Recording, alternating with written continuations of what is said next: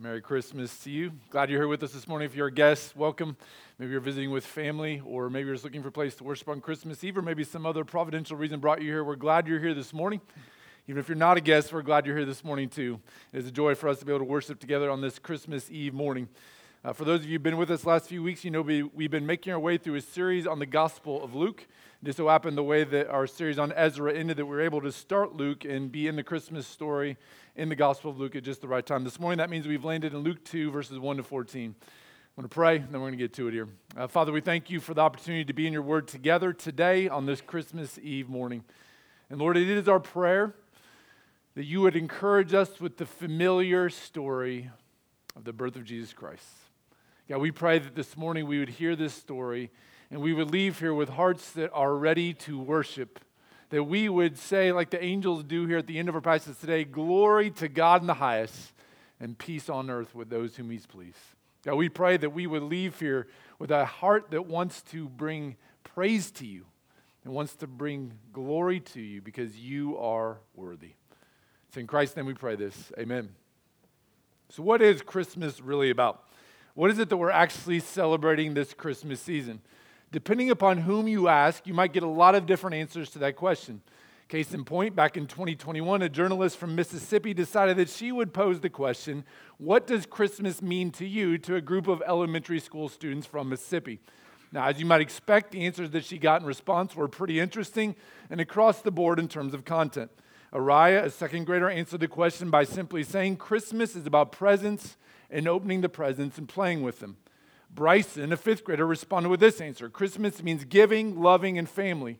And family is the most important part of Christmas because without it, you wouldn't have any Christmas time, Christmas presents, or Christmas money. Brooklyn, a first grader, told the reporter that for her, Christmas was about joy and happiness.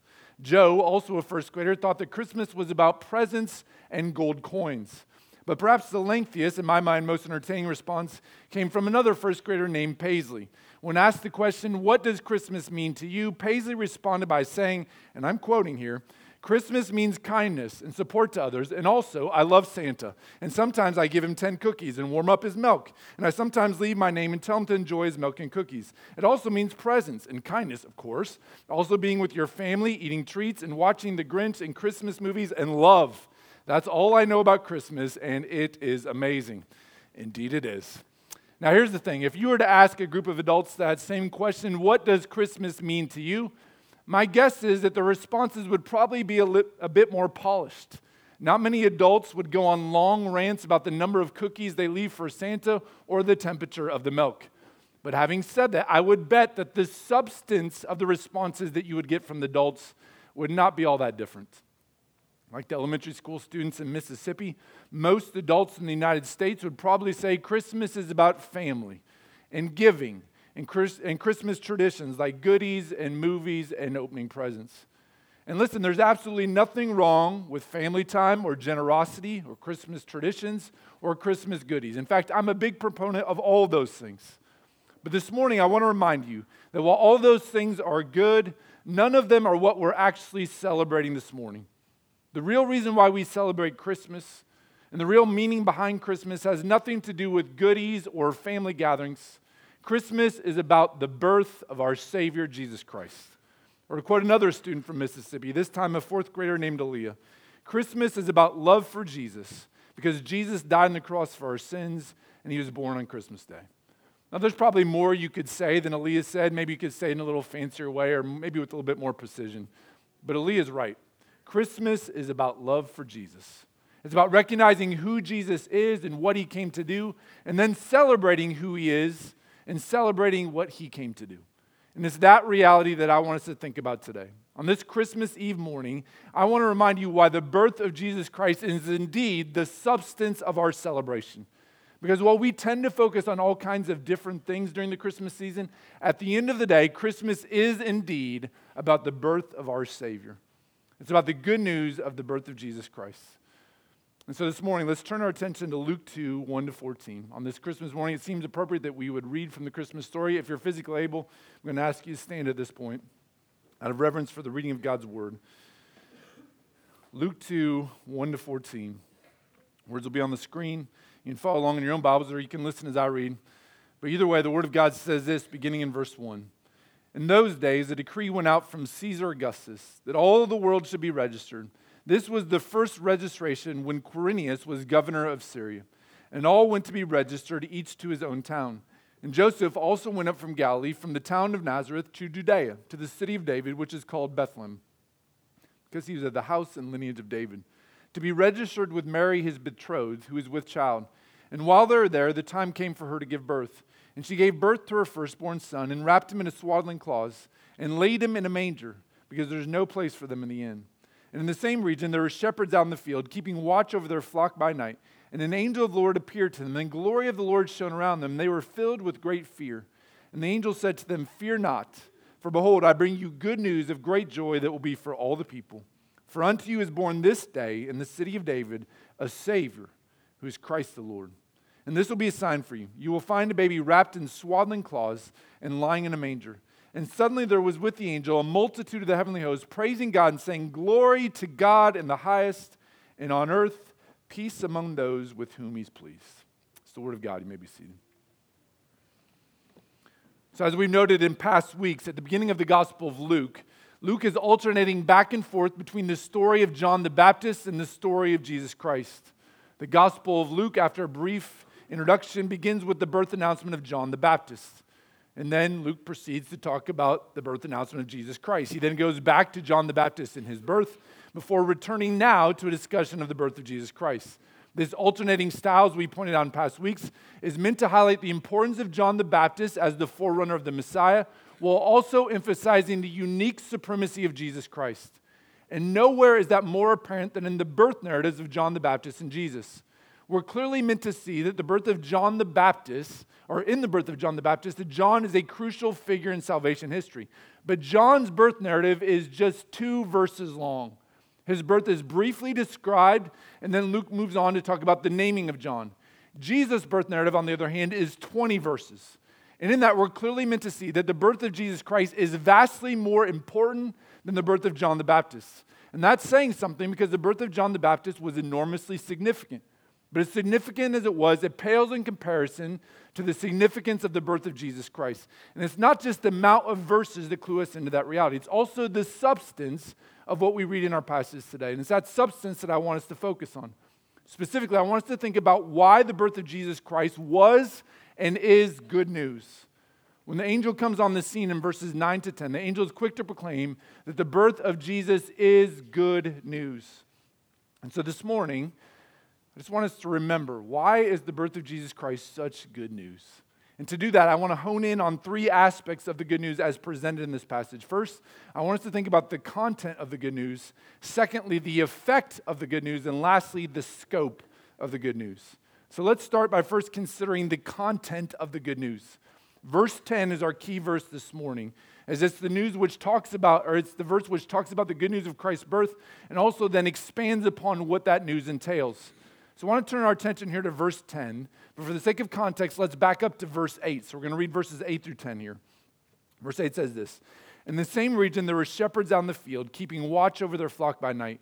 And an angel of the Lord appeared to them, and the glory of the Lord shone around them, and they were filled with great fear. And the angel said to them, Fear not, for behold, I bring you good news of great joy that will be for all the people. Now, predictably, when the angels encounter, or excuse me, when the shepherds encounter the angel of the Lord, they are terrified. The reason I say that's predictable is because throughout the Bible, when someone encounters God or one of his representatives, their first thought is, We're about to die. And so when they encounter the angel here, the angel quickly reassures them in light of their, in light of their fear Fear not, for behold, I bring you good news of great joy for all the people. Now, that statement of the angel in verse 10 is chock full of significance. In fact, the angel's statement is the primary, primary source of our outline this morning. In verse 10, we see both the effect and the scope of the good news. But the content of the good news is explained in verse 11. And so let's look at verse 10 and then let it bleed into verse 11 because it's the content that comes into focus in verse 11. So, verse 10 the angel said to them, Fear not, for behold, I bring you good news of great joy that will be for all the people. For unto you is born this day in the city of David a Savior who is Christ the Lord.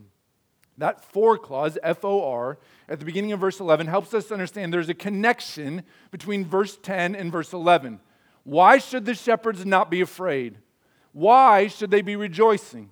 What is the content of the good news of great joy that is for all the people? Well, the content, as we learn in verse 11, is that a baby is born.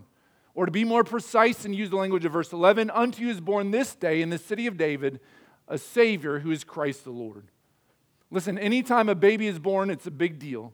There's a reason why people send out birth announcements or post photos on social media or send texts to their friends when a baby's born, because the birth of any baby is significant. I mentioned a couple weeks ago that my brother had a baby, and when they did, they called me on FaceTime so that I could meet their daughter, and that is good and right and appropriate. Anytime a baby is born, there's reason for celebration. But in verse 11, the angel is very clear in helping us to understand why the birth of Jesus is different than the birth of any other baby. It's because Jesus is not just a baby, He is Savior, He is Christ, He is Lord. Those three titles help us to understand why the birth of Jesus is such a big deal. They help us understand what we're celebrating on Christmas. They help us understand the content of the good news. And because those three titles are so important, and because they comprise the content of the good news, I think it's worth considering each of them in turn. So let's start first with the idea that Jesus is the Savior. Again, verse 11 For unto you is born this day in the city of David a Savior. Now, to say that Jesus is a Savior is to imply that he has to save us from something. And indeed, that is exactly what the title means. Later on in the Gospel of Luke, Jesus himself clarifies his mission by saying, The Son of Man, that's Jesus, came to seek and to save the lost. The question is, what is he saving us from? And the short answer to that question is our sin. Both by nature and by choice, we are sinners. We've rebelled against the God of the universe. We've forsaken his ways and gone our own ways. It doesn't take much to realize this, does this? Does it? We look at the world around us, we look at the way our friends and neighbors live, we even look at our own hearts, we realize we've rebelled against his ways. We've abandoned his design and we live according to our own pleasures and desires. Or to say it more succinctly, we've sinned against the holy God. And as such, the Bible is very clear on this. We deserve the righteous wrath of God. We deserve to be punished for our sin. And until you understand that, you will never understand why the birth of Jesus Christ is such good news. Jesus didn't come to assist us in becoming better people. He didn't come to offer a moral example of a better way to live. He didn't come so we could put up cute signs in our neighborhood saying Jesus is the reason for the season. No, He came to rescue us from our sin. He came to bring us out of darkness and into marvelous light. He came to deliver us from death to life. He came to save us. There's not a person in this room who could stand before God on the basis of their own merit. All of us, and again, the Bible's very clear on this, all of us have sinned and fallen short of the glory of God. As such, we deserve the righteous wrath of God. But Jesus came to rescue us from our sin. He entered into our broken world, He took on flesh. And eventually he would go to the cross. He would die in order that he could save us from our sin. And listen, if that does not make you thankful this morning, if it does not fill you with gratitude, I would just humbly suggest that you don't understand the depths of your own sin or the greatness of God's love that He would send His Son to die for you. The baby born in Bethlehem is the Savior. But secondly, we also see that Jesus is the Christ. Again, Verse 11 For unto you is born this day in the city of David a Savior who is Christ. Christ is not Jesus' last name, it's a title. It means that he is the Messiah, the promised one who would come and rescue the people from their sin, the anointed one who would deliver us out of darkness. As we've already discussed multiple times in the Gospel of Luke, Luke is intent in his gospel on helping us understand that Jesus is the one who is prophesied about in the Old Testament. Luke wants us to understand that Jesus' arrival on the scene is part of God's big plan of salvation that was promised long ago. Think sometimes when we, in 2023, read the Old Testament, we come to the conclusion that the Old Testament is antiquated and out of date, as if it's been replaced by version 2.0, the New Testament, the better version. But that's not how Luke or the other New Testament authors, or for that matter, Jesus himself viewed the Old Testament. The Old Testament was not replaced by the New Testament, Rather, the New Testament is the fulfillment of the Old Testament and thus a continuation of the message that started all the way back in Genesis 1. All of the promises of the Old Testament, all of the foreshadowing of the Old Testament, all of the prophecies of the Old Testament find its fulfillment in the person and work of Jesus Christ. And in using the title Christ, the angel is making this clear to us. Jesus is not disconnected from the work of God in the Old Testament. He is the promised Messiah who is prophesied about in the Old Testament. He's the one who would rescue the people from their sin. He is the Christ. But also, we see he is Lord. Again, verse 11 says this For unto you is born this day in the city of David a Savior who is Christ the Lord. In the Old Testament, the title of Lord is predominantly used to describe God, and it's meant to emphasize his sovereignty. And I think the angel uses the terminology of Lord purposefully here to clue us in that Jesus is more than just one who would deliver and save. He's more than just a Messiah. He is God. He is the sovereign king of the universe. And it's that title of Jesus that makes the Christmas story all the more perplexing and mysterious and wonderful and humbling. Consider his background, or consider the background of his birth. Look again at verses 1 to 7. In those days, the decree went out from Caesar Augustus that all the world should be registered. This was the first registration when Quirinius was governor of Syria. And all went to be registered, each to his own town. And Joseph also went up from Galilee, from the town of Nazareth, to Judea, to the city of David, which is called Bethlehem, because he was of the house and lineage of David, to be registered with Mary, his betrothed, who was with child. And while they were there, the time came for her to give birth. And she gave birth to her firstborn son, and wrapped him in swaddling cloths, and laid him in a manger, because there was no place for them in the inn. Now, obviously, much has been made over the years about the conditions surrounding Jesus' birth, and for good reason the king of the universe, was born in a middle of nowhere town and placed in a feeding trough for animals. That's crazy. I read an article earlier this week where some fam- famous fashion designer willingly chose to pay over $50,000 so that her child could be born in the most luxurious hospital room in a London hospital. Now, I'm not talking about an insurance snafu here where she got stuck with the bill. I'm talking about she knew what her insurance covered, and then on top of that, she said, I want $50,000 worth of luxury. I want to make sure that my child is born in the most luxurious accommodations possible. Meanwhile, the God of the universe was born in the middle of nowhere town and placed in a feeding trough for animals. And I think Luke wants us to understand this is intentional. This is part of God's plan. In verses 1 to 3, there's mention of a census.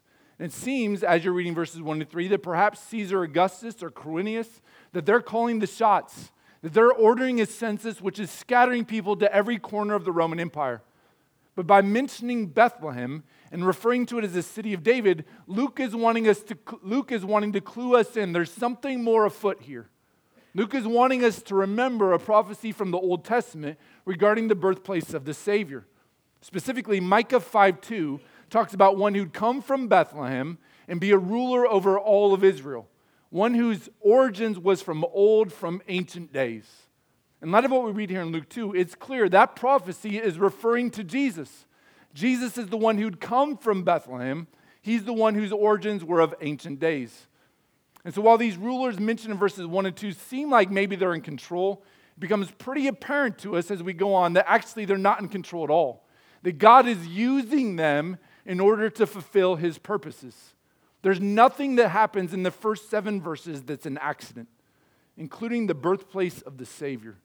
It's not an accident that Jesus was born in Bethlehem. It's not an accident that there was no room in the inn, and instead, Jesus was born in an animal room and placed in a feeding trough for animals. The God of the universe willingly made himself low. At his birth, he was laid in a manger and eventually he would die a death on a cross, hanging between two robbers. And all of it, and this is important, was intentional. Philippians 2 says it this way Jesus humbled himself by taking the form of a servant. I don't know if you've ever seen videos before where a movie star or an athlete or a musician or a politician starts screaming at someone, Do you know who I am? Do you know what I can do to you? Well, that's pretty much the opposite of the Christmas story. Jesus was the true king, the one who deserves all glory and honor and praise, and yet he did not come into the world with a proverbial silver spoon in his mouth. He did not come into the world saying, Do you know who I am? Instead, he was born into lowest of conditions. But this was part of the plan. So don't let the humble conditions of Jesus' birth fool you. The baby born in the manger is the king of the universe, sovereign God. He's Lord. So that's the content of the good news. The baby born in Bethlehem is not just any baby, he is Savior, Christ, Lord. But it's not just the content of the Christmas story that's noteworthy in Luke 2, it's also the effect of the good news. So we see the content of the good news, now the effect. Again, verse 10 says this, the angel said to them, Fear not, for behold, I bring you good news of great joy that will be for all the people. So, what we're saying this morning is that the gospel is not just good news, but it's good news that leads to great joy. That's the effect. The effect of the good news is that it produces joy amongst those who understand its content. Listen, if you're here this morning and talk of Jesus' birth is making you bored, and you're thinking, I've heard this before, I don't need to hear it again. If that's you, it would seem to me that perhaps you've never actually understood the good news, or at the very least, you've lost sight of it. Listen, if someone called me today and told me that they could save me a dollar at Runza, that would be fine, but it really wouldn't move the needle in terms of my overall joy and happiness in life. But if someone called today and told me that they could heal both my son and wife of their diseases, now that would be a moment of great joy. I don't even know how I would respond if that happened. I would be overwhelmed with emotion and overflowing with joy and happiness.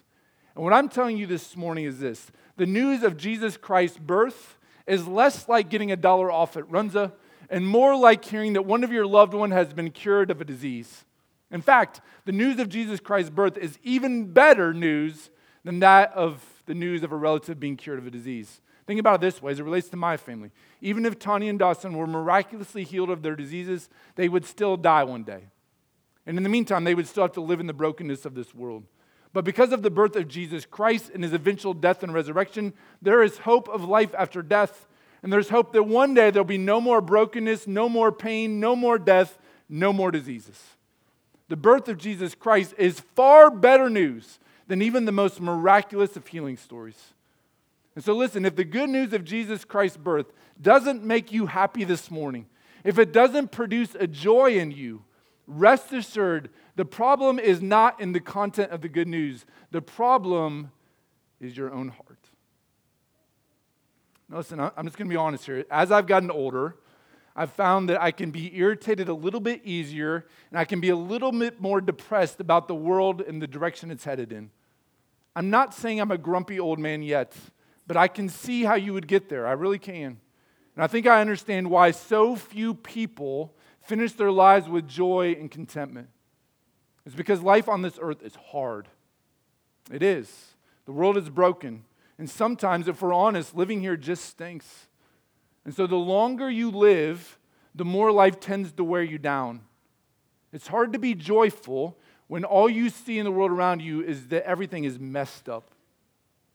But I do think there's an antidote to help us fight against perpetual grumpiness and cynicism and a sour attitude.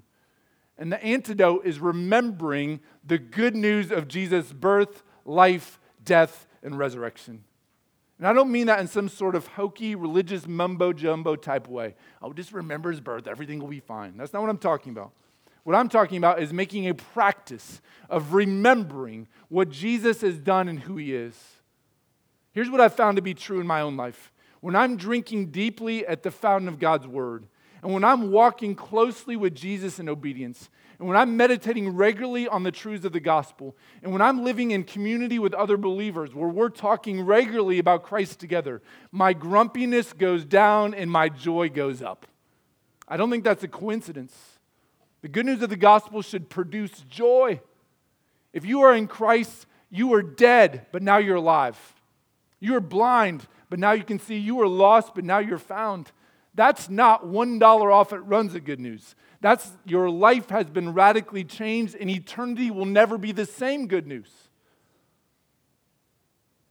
Now, in saying that, I'm not suggesting that Christians should always be happy go lucky, that we should always be, just have smiles on our face and say, This is great. Now, listen, there's a place for lament, there's a place for sorrow, there's a place for grief. In fact, I would just say this if you never experience sadness, that would be odd to me given the brokenness of this world. I would actually be concerned for you if the brokenness of this world never leaves, never leads you to grieve and lament the fact that things are just so messed up. So when I talk about having joy in response to the good news of Jesus' birth, I'm not talking about having a cotton candy and rainbows mentality. I'm not talking about having the type of mindset in which you celebrate tragedy and you smile when you see wickedness in action. That would be weird and even antithetical to the gospel. What I am talking about, though, is this embracing the good news of who Jesus is to the point that everything we see in the world is seen through that lens. I'm talking about having a mindset in which the past work of Christ and the future glory that awaits give us hope and joy even in the midst of the brokenness of the world. I'm talking about being the type of person who can be sorrowful and yet at the same time rejoice. I'm talking about being the type of person who's so aware of the good news and so confident of the future resurrection that awaits that we don't lose our minds or lose our cool every time something goes wrong. I'm talking about having joy in the midst of brokenness. When I think of people I know who live with this type of mentality, I think of my friend Lyle. Lyle's been through some hardships in his life, including the loss of a daughter. But every time I'm around the guy, he is joyful. Now, I'm not suggesting he's a robot here. He still gets frustrated with things. I know he's told me before he gets discouraged on many days. And I'm sure there are other days where he's just incredibly sad. But even in the midst of that, when I think of my friend, the emotion I think of most is joy. Listen, as Christians, we have the best news possible. Jesus came to this earth, He took on flesh, He died for our sins, and He rose from the dead. And one day He will come again and make things right. And if we've trusted in Him, we will be with Him forever. Christian, this should produce joy not robotic, stick your head in the sand and ignore all the troubles joy, but genuine joy based on the reality of who Jesus is. So that's the effect of the good news. It produces joy.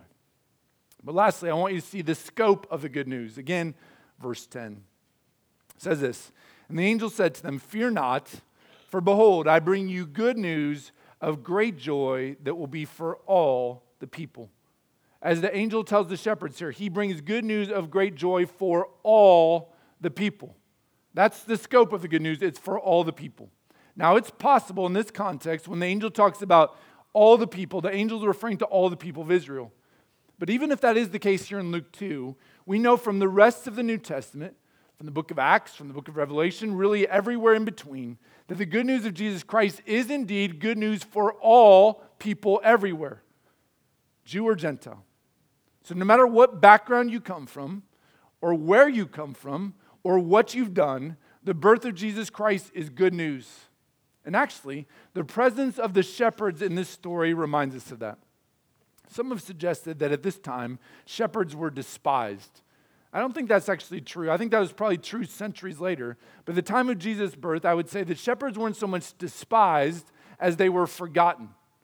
They were working, humble, lowly people, working class, humble, lowly people.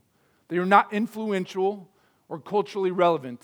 Most of the time, they were probably dirty and they didn't smell very good. And even in this story, they're watching their flocks at night, which is not exactly glamorous work.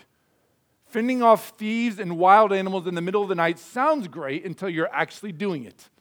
And then it's just hard and scary. And yet, God chooses to reveal the birth of his son to these shepherds. Why? Well, I would suggest that at least part of the reason is because this is how God often works. He doesn't typically use the powerful and the wealthy and the mighty, although sometimes he does. Usually, though, as 1 Corinthians 1 reminds us, he uses the weak and the despised and the irrelevant.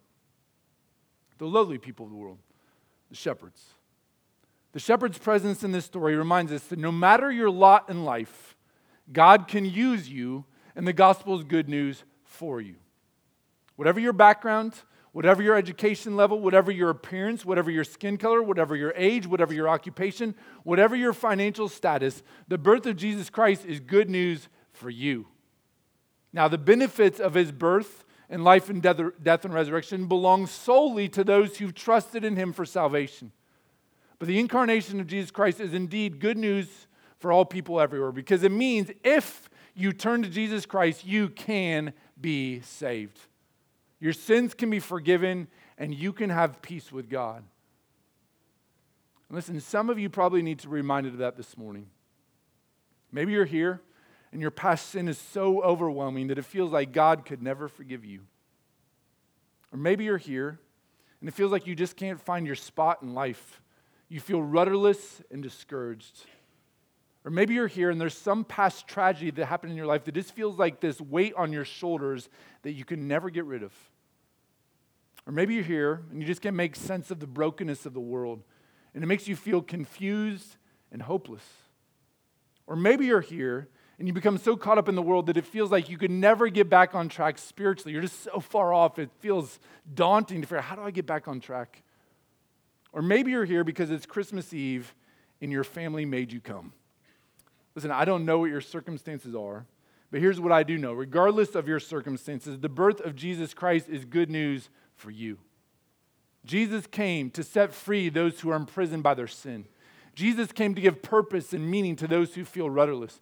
Jesus came to bring healing to those who are broken. He came to give hope to those who are hopeless. He came to bring life to those who are spiritually dead. He came to awaken the spiritually indifferent. In other words, Jesus came to save sinners. Indeed, that is good news of great joy for all the people, including all the people in this room. So, listen, I know that a lot of people have a lot of different opinions about the meaning of Christmas. For some, it's about family. For others, it's about presents and tradition. Apparently, for some kids in Mississippi, it's about cookies and warm milk and gold coins. But given what we read in Luke 2, I think it's pretty obvious what the Christmas story is actually about. It's about the baby. It's about the one who was born in a manger, who just happened to be Savior, Christ, and Lord. Christmas is about Jesus. And indeed, I want to remind you this morning the birth of Jesus Christ is good news of great joy for all the people, including you and including me. Let's pray. Lord, we are grateful for the good news that we read about in Luke 2. And I pray that as we celebrate Christmas today and tomorrow, and maybe even throughout the rest of the week, that we would not forget the content of the good news that Jesus is Savior, Christ, and Lord. That we would not forget the effect of the good news that produces joy, and that we would not forget the scope of the good news that is for all people everywhere, including us. And so I pray that we would leave here this morning with joy because we know that you are good. And we know that you sent your Son. And because of that, we have hope. Lord, help us to leave here joyful people today. It's in Christ's name I pray. Amen.